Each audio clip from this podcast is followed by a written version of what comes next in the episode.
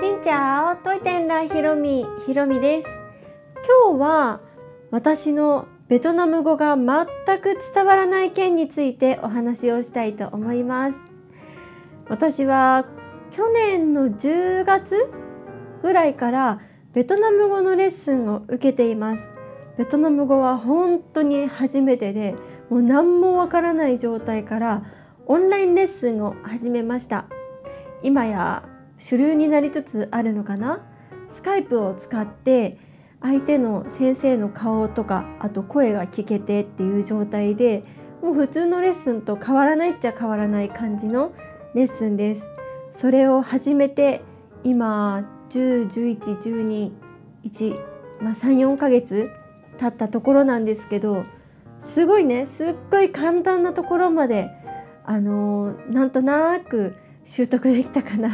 本当に簡単なとこですけど習得できたかなと思ったところで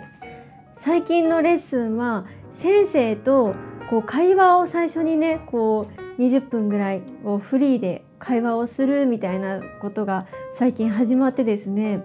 そしたらもう伝えたいことはあるのにまず単語出てこないじゃないですか。で出てきたとしてもねそれが全く伝わらないんですね。本当に面白いほど伝わらなくってあじゃあこれだったら伝わるかなって感じで「フォー」とか「フォー」だったらね伝わるかなって思うじゃないですか。でなんとかなんとかなんとか「フォー」「」とか言ってもね「フォー」ってね「フォー」じゃ伝わらないんですね。これ不思議なことにあのベトナムってすごい声調があってあの一つの「あ」でもなんか普通の「あ」もあれば「ああ」「あ」「あ」「あ」みたいななんかそういう感じでいろんな声調があるんですね。なのでフォーあの有名なねベトナム料理のフォーを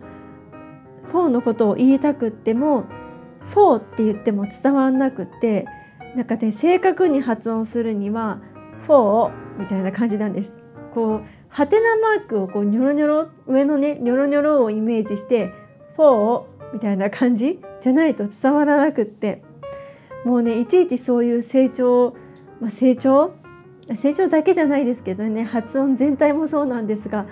もうこれだったら伝わるだろうっていう言葉を言うたびに先生が一瞬止まるっていう感じのレッスンを繰り広げています。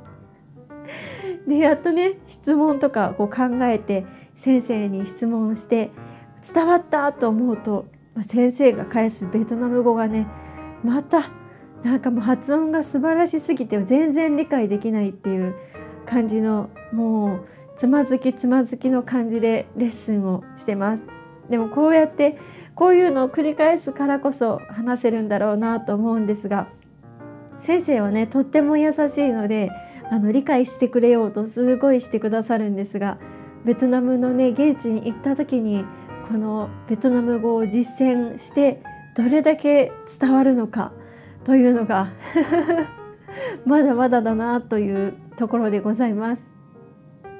このベトナム語ベトナムは昔他の国に占領されていたことがあるのでそのこう名残であのベトナムで独自に湧いてきたというよりかは他の国の文化が入ってきてこういう書き方発音するっていう感じになっています。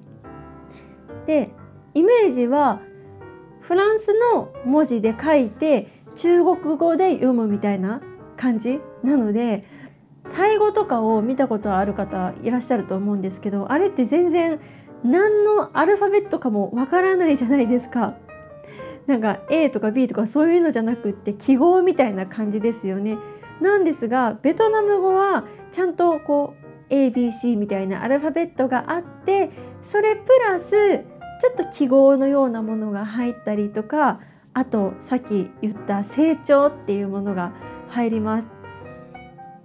アルファベットの上とか下にこうこの言葉は「あ」とか「あ」とかこう上に上がりますよなんかこういうニョロニョロっていう発音しますよっていう、まあ、ガイドラインみたいなのが入っているんですね。なので同じこう言葉でもそのガイドラインの成長があるかないかで意味が全然違って例えばで言うとですね今ちょっと適当に単語を調べました。超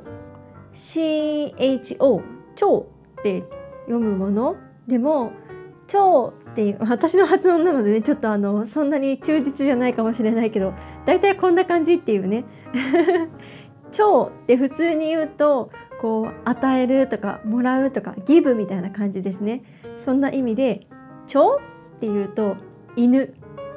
超っていうと肘超っていうと虫鍋超っていうと場所とか。でチャーっていうと待つでチャーっていうとやめるとか。あとチャーできてるかな？チャーっていうとこう運ぶとか。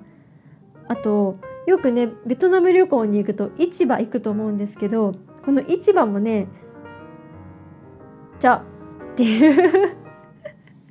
合ってんのかな「チャ」っていうのが市場「チャ」「半」とかだったら「半市場」っていうこの市場ですね。だから「超」だけでも今パッとこうネット見て喋った感じ。123456789個ぐらいあります。この発音の違いをねこう聞き分けるのはもう私まだまだできないんですがそんな感じで一つのもう言葉にもこれだけこう成長があっておそらく中国語とか堪能な方はもうそれに近い感じなんだと思います。中国語も成長なんかいっぱいあるみたいですね。日本はまあ成長というか何て言うの？単語の中で上がり下がりですよね。一つの「あ」の中で「あ」「あ」「あ」とかあんまりないのでなんかそれにまず戸惑ってもうそこをね覚えるところからだなと思ったりしています。まだねベトナム旅行に行って使えるのはまだまだ先かも。だからちょっと英語をね頑張らなきゃなと思ったりもするんですけど せっかくなのでベトナム語でベトナム人とねちょっとした会話ができるぐらいにはしたいなと思っています。本当にひょんなきっかけで始めたんですけどとっても面白いです。本当に難しいんですけど今まで全くわからなかったベトナム語がちょっとした単語がねこう風景の中看板とかメニューとかに出てきたらあこれだって分かるようになったりとかまた YouTube のコメントでベトナム人の方がコメントしてくださった時にあのこう読解をねしてなんとなくこうこういうことかなって言ってることがねちょっとずつ理解できるようになったりしてもうそんな感じで少しずつですがベトナム語がこうできる楽しみを感じています。もうちょっと話せるようになったらね皆さんの前でちょっとちょっとずつ 披露できたらなーなんて思っているので